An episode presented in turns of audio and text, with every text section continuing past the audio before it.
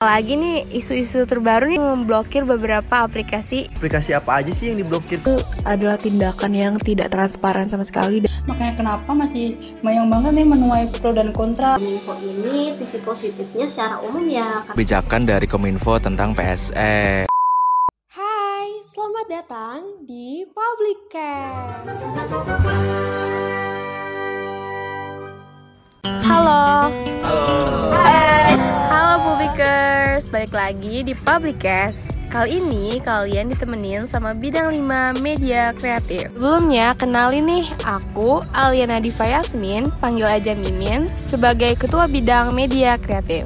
Juga nggak sendirian nih, aku ada wakilku yang pro di bidang editing. Halo, kenalin nama aku Aditya Vesel Arifin, biasa dipanggil Adit. Aku di sini sebagai wakil ketua bidang media kreatif. Halo publikers, perkenalkan nama aku Raffi Jauhar Setiadi. Kalian bisa panggil aku Raffi. Oke, halo semuanya.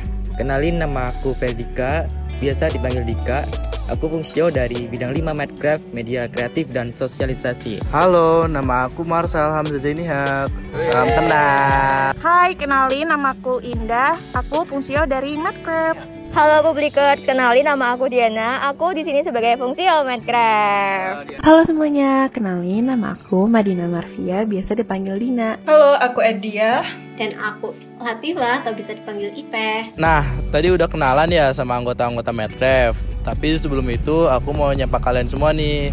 Gimana kabar kalian para publiker? Kan udah lama nih kita nggak ngobrol-ngobrol lagi tentang isu dan kegiatan kampus akhir-akhir ini. Nah, publikers sudah pada tahu belum kalau Undip itu udah ngeluarin surat keterangan bahwa kita akan offline. Teman-teman publikers sudah siap belum offline? Apalagi kan udah 2 tahun nih kita benar-benar online, abis itu pindah ke offline. Ngomongin tentang offline, serem gak sih? Tapi tenang aja guys, sebenarnya offline itu tuh gak serem. Kita ketemu teman-teman, ngerasain euforia kuliah yang sesungguhnya. Nah kalau teman-teman Minecraft, apa sih persiapan dari kalian buat menghadapi offline? Waduh, kalau persiapan sih kalau aku mungkin ini ya ningkatin iman. Soalnya kalau offline tuh jauh dari orang tuh tuh kayak sholat tuh kurang terjaga gitu terus kayak bebas gitu kan jamnya ya itu sih kuatin iman kalau kalian gimana? Kalau dari aku sih aku mempersiapkan diri buat ketemu dosen ya Karena biasanya kan ketemunya lewat layar laptop. Nah kali ini kan ketemunya face to face ya Dari aku persiapan offline tuh paling utama menurut aku persiapan mental ya guys. Pokoknya mental paling penting menurutku. Di media kreatif sendiri selain mempersiapkan untuk offline, kita juga mempersiapkan nih gimana caranya biar konsisten ngedit secara offline. Apalagi nih isu-isu terbaru nih denger-denger Kominfo nih berpotensi memblokir beberapa aplikasi editing. Gimana nih menurut teman-teman Minecraft tanggapannya? Karena kan kita pakai aplikasi itu dan ternyata berpotensi untuk untuk diblokir. Oh iya, aku pernah dengar kebijakan dari Kominfo tentang PSE. Dari itu banyak website-website dan platform game banyak yang diblokir. Emang apa itu PSE? Tahu tuh apa itu PSE. PSE merupakan istilah yang digunakan oleh Kominfo untuk menyebut pihak ketiga yang menyelenggarakan sistem elektronik di Indonesia. Lebih jauhnya, PSE adalah setiap orang, penyelenggara negara, badan usaha dan masyarakat yang menyediakan, mengelola, dan atau mengoperasikan sistem elektronik secara sendiri-sendiri maupun bersama-sama kepada pengguna sistem elektronik lainnya untuk keperluan dirinya dan atau keperluan pihak lainnya. Jadi gitu ya tentang kebijakan PSE itu.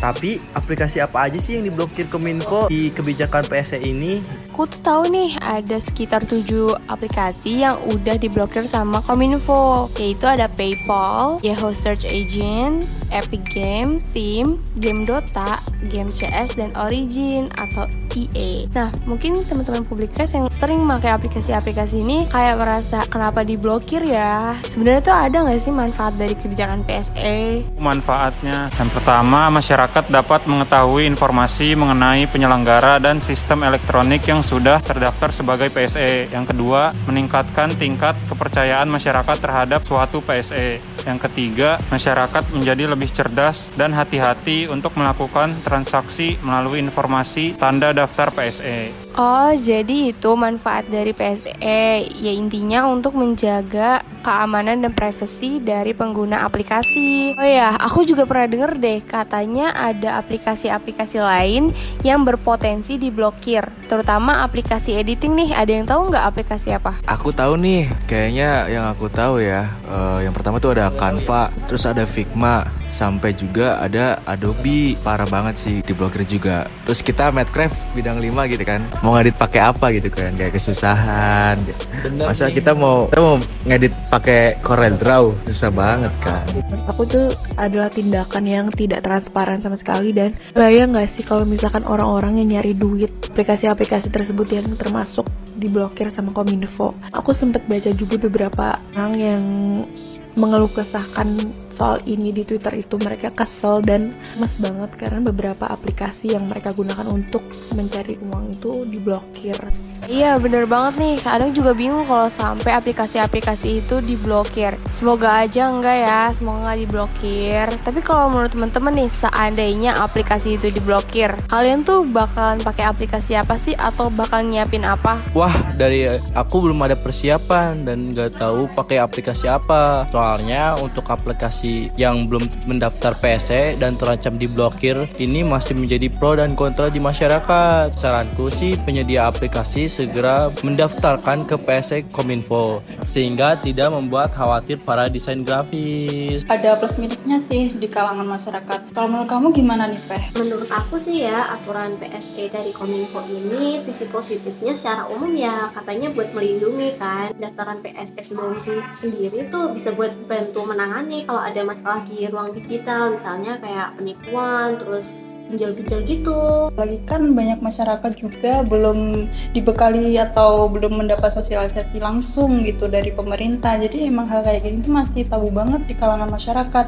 Makanya kenapa masih banyak banget nih menuai pro dan kontra dari masyarakat. Apalagi ini kan juga bersifat dadakan ya. Jadi emang masih belum siap gitu pemerintah buat menerima hal kayak gini. Tapi kita ini kan udah masuk era digitalisasi kan ya, jadi mau nggak mau emang harus terbiasa dengan perubahan digital yang ada. Nah, bener banget sih. Semoga permasalahan tentang blokir dan kebijakan PSE ini tuh cepat selesai sehingga para desain grafis kayak kita juga nih sebagai media kreatif nih bisa mudah dan tahu apa aja nih aplikasi yang bisa kita gunakan untuk berkreasi. Oke, teman-teman, mungkin next kita akan balik lagi di Publikas berikutnya. Dari Madcraft itu dulu. See you. See you. See you.